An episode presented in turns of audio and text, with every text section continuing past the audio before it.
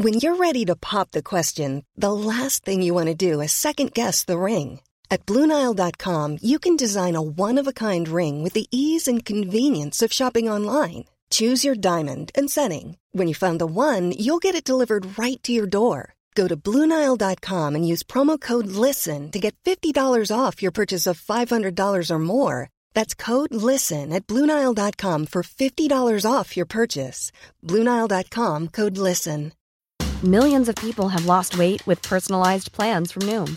Like Evan, who can't stand salads and still lost 50 pounds. Salads generally for most people are the easy button, right? For me, that wasn't an option. I never really was a salad guy. That's just not who I am. But Noom worked for me. Get your personalized plan today at Noom.com. Real Noom user compensated to provide their story. In 4 weeks, the typical Noom user can expect to lose 1 to 2 pounds per week. Individual results may vary. The terrorist threat level in Northern Ireland is always under review, and now MI5 has decided to raise it from substantial to severe. MI5 raises the terrorism threat level in Northern Ireland. It means an attack is highly likely. The threat level review takes into account a range of factors and recent incidents. In recent months, we have seen an increase in levels of activity, which has targeted police officers and also put a risk to the lives of children and other members of the public. This is mainly focused upon the likes of the police service and the prison service and other agencies, but the community should be concerned that terrorists want to disrupt our life. It comes after a senior police officer suffered life-changing injuries after being shot by the new IRA in Omagh. Two gunmen approached John as he was putting footballs into the boot of his car. The gunmen fired multiple shots at John. John ran a short distance before falling to the ground when the gunmen continued to fire shots at him. John's own son was with them and saw everything that happened. The US President Joe Biden says he's still coming here to mark 25 years of the Good Friday Agreement, despite the heightened threat. Now your question on Northern Ireland. Northern Ireland is increasing the terrorism threat level, which is severe. How concerned are you about that, and will it impact your plans to visit? No, they can't keep me out. What does this all mean for you? How do MI5 make these assessments? And have they taken their eye off the ball? I'm joined by our security correspondent, Alison Morris. Alison, once again, you're very welcome to the Bell Tell. As we've just said, MI5 has raised the terrorism threat level to severe. Now, what does that mean in real terms? There are 5 levels of threat that MI5 are responsible for assessing, and they reduced it last March. That was the first time it had been reduced since 2010, and that was because there had been a real lull in the type of sort of terrorist and paramilitary attacks that had taken place. I remember doing a story at the end of 2021 where there had been the lowest number of bombing and shooting incidents since the Troubles began in 1969. And so the threat level was reduced. But within days, the UVF then hijacked a van in the Shankill. They forced the driver, a tradesman, to drive what he thought was a viable bomb. It was a very elaborate hoax to the Hopin Centre, which is at the interface there between Ardoyne and the Shankill. And at that point, Simon Coveney, who was the then Irish Foreign Minister, was giving a speech. His security had to get him offside very quickly, and that was all linked to the protocol. So within days already, that sort of air of optimism around the reducing of the death threat was, shot. And then we have had an increase in dissident Republican activity. To be very clear, because I know that people, locally will be saying, well, loyalist paramilitaries are very active at the minute. There's a feud going on in Newtownards and North Down. That is not what this is about. This is about MI5 only assess the threat to national security. So a threat to the security of the country, if you like. So in England, when they would be assessing the threat level, they'd be looking at, potential dissident Republican attacks in England, but also looking at Islamic terror and also domestic terrorism, as in maybe like far-right attacks and things like that. They don't look at criminality. That's just domestic crime. So what's going on with loyalism in Newtownards, that sort of loyalist feud, that comes under domestic criminality. MI5 have no concern over two drug gangs fighting with each other. They do have a concern over anyone who is threatening the state or threatening to attack, you know, people who work for the state, as in police officers, prison officers, anything like that. So this is purely what this threat's based on. MI5 is a secret security service. They're spooks, as we sometimes describe them. Can I ask you to give a value judgment on this assessment? I mean, some people you could be quite cynical. I mean, in terms of how legit is this? How straight is this? How can we know there isn't some propaganda reason behind this? Well, look, if, you know, we were all to put our tinfoil hats on, we could say that every time there is reduction in budget or reduction in police in numbers or reduction in MI5's budget, that something happens or the terrorist threat is increased. But MI5, the threat level is sent by something called the Joint Terrorism Analysis Centre, and they take into consideration attacks that have happened, intelligence, and remember MI5 would have a lot of operatives within a lot of those terrorist and paramilitary organisations.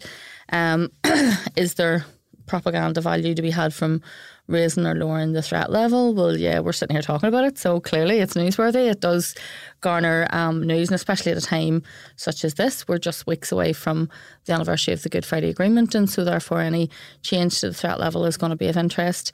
But I mean, their ways and means, they're spooks, and for that reason it's secretive. But, you know, it doesn't take a genius to work out what it is they use to assess that threat level. And the attack on DCI John Caldwell in February will have fed into this. There was a improvised device thrown at a police patrol in Strabane. That will have fed into this. But I mean, in terms of what we've came from and the paramilitary activity and the terrorist activity existed in the past and what we see now, it's still quite low level attacks, very sporadic attacks. But what I would say is that potentially it's not that the threat level has increased, it's that the threat level potentially possibly shouldn't have been downgraded when it was. They maybe jumped too soon to downgrade the threat level. So to be clear, in a sense, perhaps I'm given MI5, ultimately they're civil servants, and someone or a group of people have sat down and made this report, as they do periodically. That's their job. And they base it on assets or informants, whether in the community or in the organisations. Electronic surveillance, I take it as well. Are there any other types of ways that they would gather information? They also would have very close tie-ins, obviously, with the PSNI, with the terrorism unit of the PSNI. And they are heavily involved in covert activity. I mean, you sometimes wonder, despite the fact that we know that there are still informers and that quite a large section of the MI5 budget goes to pay informers, is there really even any need for them in a modern context, because surveillance now is so sophisticated and listening devices are so sophisticated, they're not what they used to be. But we have this situation here where when we have court cases that are driven by MI5 covert surveillance, they tend to get very messy very quickly when they get to court, because MI5 will often refused to give details of their methodology of how they collected that information. They won't hand over maybe the original devices. They'll give copies of whatever it is they've recorded. They're very secretive about their means and ways, and so therefore defence barristers tend to try and pick holes in anything that's recorded by MI5. Interestingly, and I'm going off on a bit of a tangent here, one of the longest running court cases currently still live through the courts in Northern Ireland, which is coming in to its 9th year, is that of Colin Duffy, Alex McCrory and Harry Fitzsimmons, who are alleged members of a dissident Republican organisation. They were arrested in connection with a shooting on the Crumlin Road, and there was covert surveillance presented of video and audio, which is alleged to be the three. But in the days that I sat through the court cases, the MI5 operative who was there giving evidence from behind a screen refused to answer a lot of the questions that were put to him. But even from then till now, you can see how their technology has even improved, because the recent cases we have in terms of the sort of Dennis McFadden, MI5 sting where members of the New IRA were arrested, the surveillance in that is crystal clear. It's like going to a cinema and watching a film, whereas the surveillance in the Duffy cases are extremely grainy and not as clear. So it's advancing all the time. They do have ways and means. things. And it's also been speculated that MI5 use this place as a bit of a training ground. You know, they send their new operatives here, they test out new technology, new methodology, and they use this place almost like a bit of a training ground for them to send people or send spooks out into the world to do other kinds of covert surveillance, having trained them on the main streets of Belfast. You've written MI5 employs approximately 5,000 people, an annual budget of 2.4 billion, that's with a B, and they spend around 20% of that in Northern Ireland. Now, when we look at the threat level posed by dissident Republicans, and we're not minimising that, but in terms of, well, they have to keep an eye on foreign agents. They have to keep an eye on Islamic terrorists, far-right groups. 20% of the budget spent here seems extravagant, really. So it's a lot of money, isn't it? And I'm not sure where a lot of that goes to. I mean, it's not all being paid for informers. It's not all being paid on wages. It is a considerable chunk of their budget, which would then sort of maybe feed into that idea that they do use this place to train people, and they do send more people here than are potentially needed. During the conflict and the years after that, they would have been looking at paramilitary organisations right across the board. Now we know that the vast majority of their time is spent on dissident Republicans because they are considered a threat to the state. Brexit sort of probably changed that, because we've had statements from the UVF, you know, saying that their ceasefires aren't stable. We've had threats to Irish foreign ministers. We've had people who have appeared in court charged in connection with explosive devices who we've been told are connected to loyalist paramilitary. So that would have put them back on MI5's radar. But for the majority of their work, it's clear that it's focused on dissident Republicans. And there have been raids, especially in the northwest, in recent days, and with weapons and ammunition have been found, and those are the subject of obviously. If you hear searches that are intelligence led, we know that comes through that sort of covert surveillance. A lot of the surveillance that they have won't ever make it into court. It's used for intelligence purposes. It's used to identify people. It's used, as you said, to find weapons and things like that. But it may not ever appear in evidence in court because they don't want to reveal how they gathered it, who they gathered it off, and sometimes revealing that evidence would by jigsaw identify the person who handed over that information. So a lot of this, we don't know where this intelligence goes. I mean, I do crime and security journalism, and people would often joke when they're speaking to me and say, is your phone bugged? And my answer would usually be, well, if my phone isn't bugged, they're not doing their job very well, are they? I don't know if it is. I remember asking the Chief Constable, did he have a RIPA application to bug my phone? He told me he wouldn't be telling me the answer to that, so I'm still unsure. And there it is sitting in front of us. But if they're listening, they're just listening to me and you having a chat about the threat level right now, aren't they? But I mean, phones are, you know... Well, if they are listening, I hope they do it in Spotify so it shows up in our download statistics. Well, I often say majority of that will just be, you know, recordings of my mother complained about my father during the day, but apart from that. We have discussed on this podcast before the MI5 spy Dennis McFadden and his and it has been described in print and in podcasts and everywhere else as Dennis McFadden crippled the new IRA. The new IRA seemed to have gained in strength. You seem to have suggested, perhaps in print, did MI5 take their eye off the ball, buoyed by their recent successes?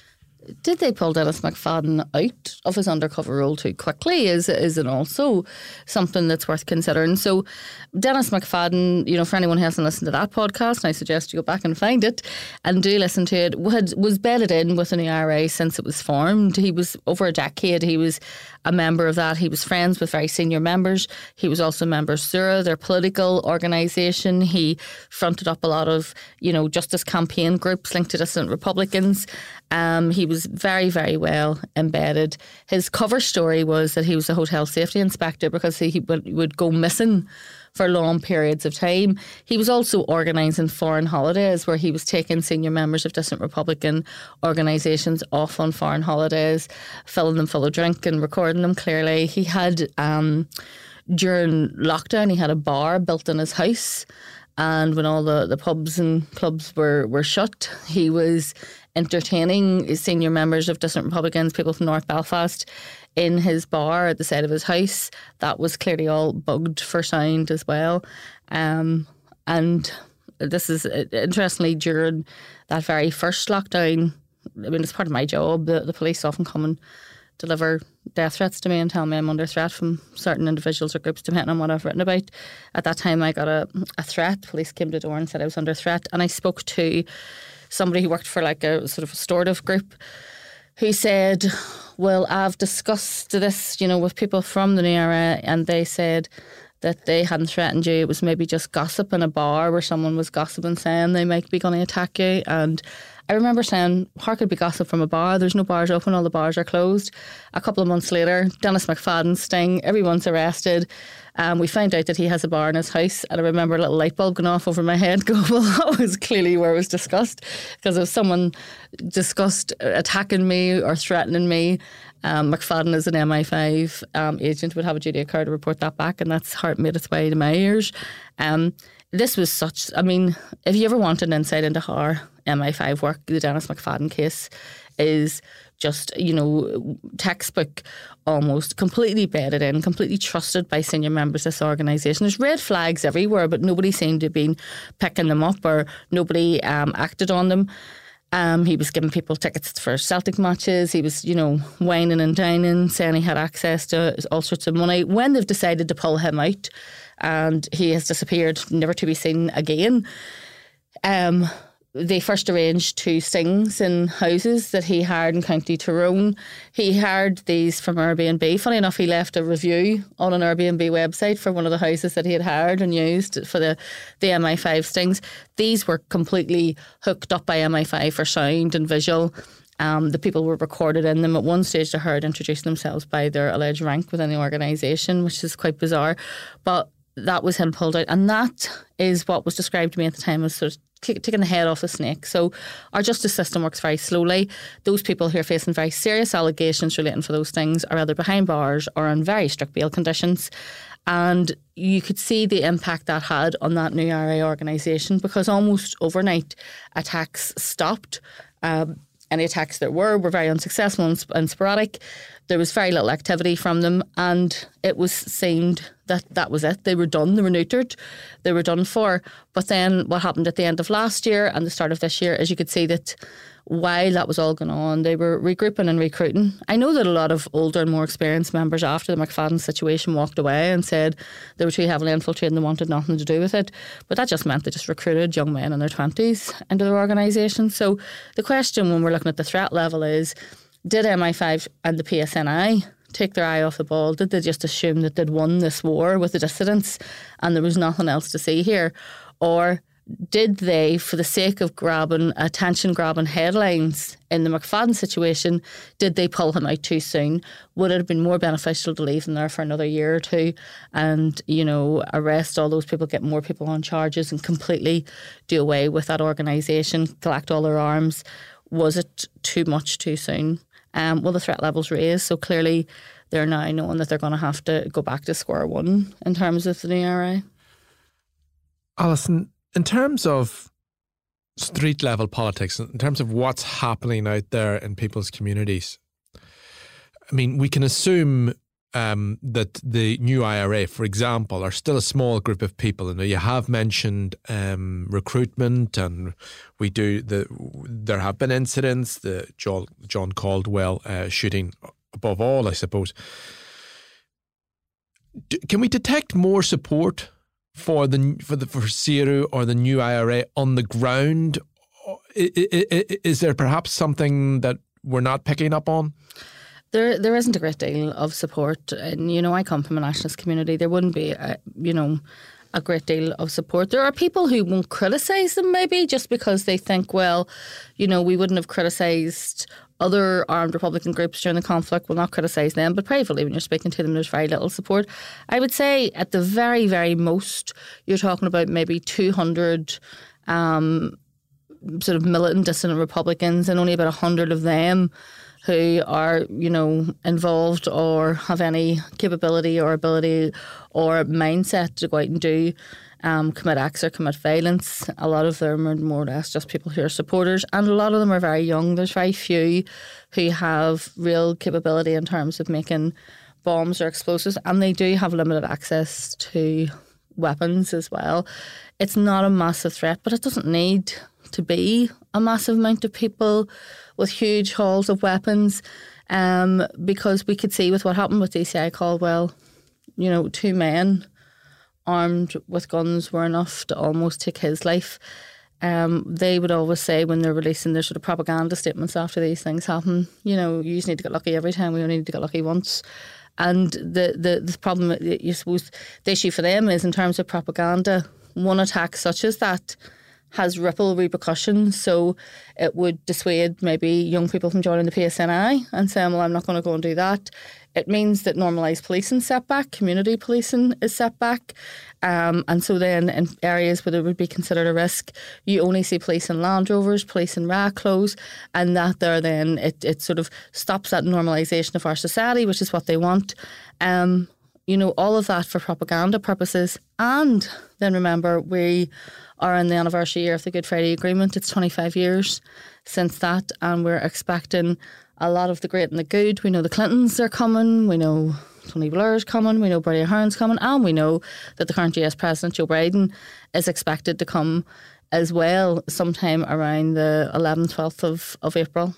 I wanted to return to both the Good Friday Agreement and Joe Biden's visit, but I wanted to bring your attention to certain comments before that. And those comments are made by former PSNI Detective Chief Superintendent Roy McComb. And he is pointing the finger in terms of, he does point the finger at both sides of the community, applauding the activities, what in his words, the veneration and applauding the activities of terrorists on both sides of the divide. And he said that there's the constant reveling of IRA songs in pubs, clubs and sporting events, obviously in the nationalist community. Obviously, people would have very different views on that kind of thing. People would have different views on history, etc. Does he have a point? Well, I mean, when you do the kind of work that I do and you see the actual real harm that's caused by activities in terms of criminality and coercion, I find people singing songs very low down on my list of things to get myself annoyed about. But I can understand how if someone was, you know, a victim of the Troubles, they might find that really hurtful. I do think that probably what is more damaging is people who try and romanticise what happened during our conflict. I mean, or just today I was speaking to some students at university. Not one of them would be old enough to remember what went on here, and I'm very glad for that. But any of us who did live through it and know just how bad and how awful, especially, I mean, I was writing something recently and I was thinking about those years near that sort of mid-90s when things just got so awful. Our society was so violent, it was tearing itself apart. When people romanticise that, they romanticise it to very young people in their 20s and people who have maybe come from very deprived working class communities, people who maybe don't have a great deal of employment prospects, and they try and make out that they almost missed out on being part of this sort of great struggle or conflict, and then bring young people into that. And that makes me sad, because there is so much that people can do if they feel really strongly politically to advance their causes in a political and in a positive way without risking their lives, ruining somebody else's life, or spending years and years and years lying in a prison for absolutely what. You know, that to me, I think is, and that if those songs maybe are part of that, well then, yeah, I do see how it can be damaging. But if, you know, I also look at the very real harm that's being caused in terms of paramilitary activity with drugs, with coercion, with extortion, I think that all those things are a hell of a lot more important. You mentioned Joe Biden's visit. He was asked about this, and he said he's coming. They can't stop him coming. I just think, given the worldview of many dissident Republican groups, I mean, you cannot imagine the provisional IRA ever jeopardizing the relationship with Irish America by doing anything which might harm that in terms of the US president. But can we really say the same about dissident Republicans? Well, I mean, I suppose the point is that Joe Biden has set himself up as a friend of Ireland. He's a friend of this island. He is very proud of his own Irish heritage, very proud of his own Irish roots. He's making a real point of travelling here on the anniversary of the Good Friday Agreement. He's going to be north and south during that time. you know, the whole, you know, pomp and ceremony of Air Force One touching down, of the Secret Service, all of that. We know that he travels with a press pack who travel with him. The Washington press pack come with Joe Biden wherever he goes. And so I can't imagine that any dissident Republican group would be stupid enough to launch an attack against someone who sets himself up as a friend of Ireland and of Irish unity at the end of the day.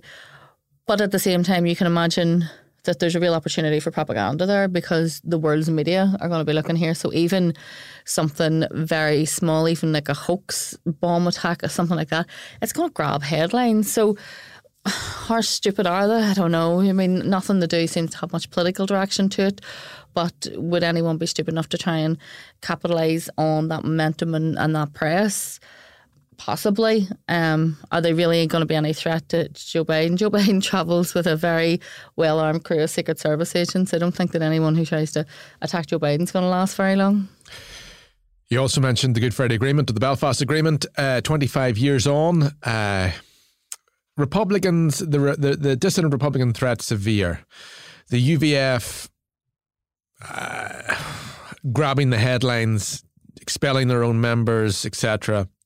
The UDA feuding among themselves. No Stormont, no institutions, no real sign of them coming back. Is there such thing as a Good Friday Agreement anymore? You're painting a real positive picture there, Kieran, aren't you? If I wasn't in a good mood when I come in here, I'll not be a woman when I leave. Look, the thing is, we can concentrate on all those things. The fact that there is no Stormont, there will be a Stormont again. But I would say by the end of this year, it'll just not happen in the next few weeks or months. We live in a peaceful, and actually our society is much, much safer than other places. You know, we have a lower crime level than there are in any part of the UK. This is a relatively safe and happy place to live. It's not ideal. The peace is imperfect, and the peace is imperfect for a reason, because a lot of people either purposely tried to disrupt the peace, or they just took their eye off what they were doing and just decided that it didn't need nurtured. It will just process itself, and it was caused the peace process, because it is a process. It's not a settlement, and it needs people to work on it. I do think that I lived through those dark times. This is not even slightly comparable to them in terms of where we are now. My children had a much better life than I did. Their children will have a better life as well. But yeah, there are things that I think could have been done better. And it sort of made me raise an eyebrow when, I don't know whether I just didn't pay attention to what goes on in Washington over St. Patrick's Day in previous years, but this year I noticed the amount of people who were there claiming credit and responsibility for the Good Friday Agreement, who had either damn all to do with it, or in fact at times would have been the people who were far from beneficial to our peace process over on the grift, over in Washington, over on the freebies and on the junkets. Look, you know, if you're going to take those products, and I don't mind people going and doing that. If someone asked me, did I want a free trip to Washington? I wouldn't be too long packing my bags. I was going to say the exact same thing. You know what I mean? I'm not going to complain. I'll take the grift, no problem. But the issue is, if you're going to do that, well, then you got to put the hard yards in too, you know, and they got to actually do the work on the ground and make sure that we are promoting peace. And because there is too much at stake, you know, there's too many lives have been saved in those 25 years to even consider going back to where we were. And hopefully we will keep on moving forward. And because I do a job that requires me to deal with probably the very worst people in society, but I also get to see some of the best. And for every bad person, there's 10 good ones. You know, there's more good than bad. Alison Morris, security correspondent with the Belfast Telegraph, thank you very much. This episode of The Bell Tale was produced by myself, Kieran Dunbar, sound designed by Graham Davidson. Clips from UTV, BBC and Sky.